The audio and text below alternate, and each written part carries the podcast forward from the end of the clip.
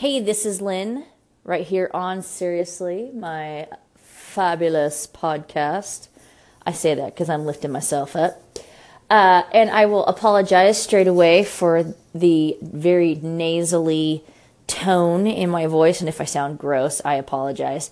Um, we have the crud. The flu has hit the house. Once uh, we got back from our college visit, um, my daughter got sick while we were visiting her college of choice, and that was a super fun time to manage and navigate. Um, but since then, my son and myself and my love muffin, Rick, have all gotten sick. So, uh, sharing is caring. It really isn't. That's just fucked up. Everybody getting sick. So, how are you guys? It is Thursday, and I've just been kind of really thinking about something, and it's kind of a constant theme that I put out there. And it's about doing you, being you. And I never I never had anybody really push that when I was younger. I mean, my my parents were great supports, I, but you know, I grew up in the 70s and the 80s and it was much different then, obviously. And I try to make sure that I encourage my kids every day in some way.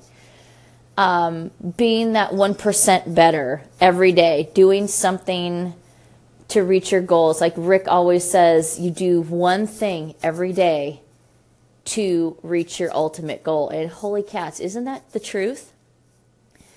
But don't we get like lost in that little minutia of you want to try something, you want to do it, but then if it doesn't work, you just go, fuck it, I'm, I can't do this.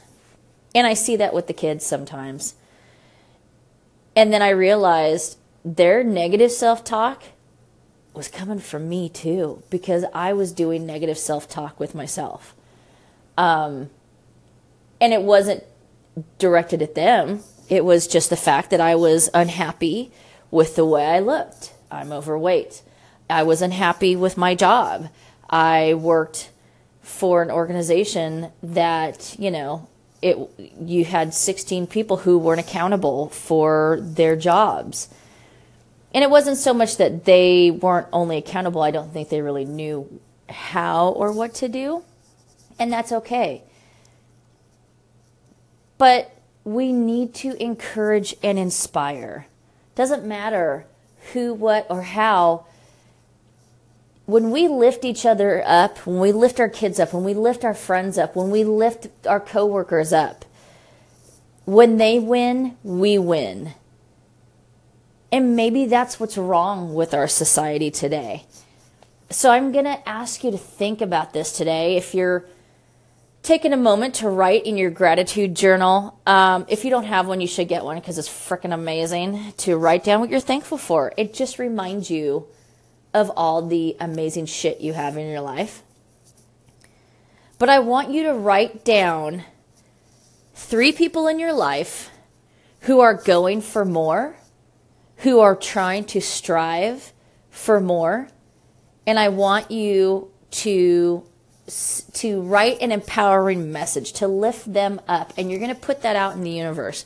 And you can even go one step further and you can tell them like i am so proud of my daughter for beating the odds for getting accepted to college and i'm so proud of my son bub for giving everything he has with school and wanting to be the best in the things that he's pursuing. I'm so proud of Garrett and giving everything he has in college and chasing after his dreams.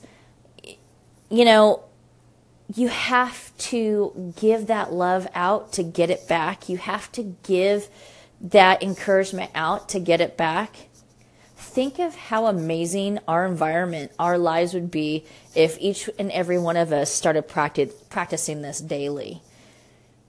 So I'm asking you to join me to do that. Spread that love. All right, guys, this is it for my time. Five minutes of fun. I'll see you back here tomorrow.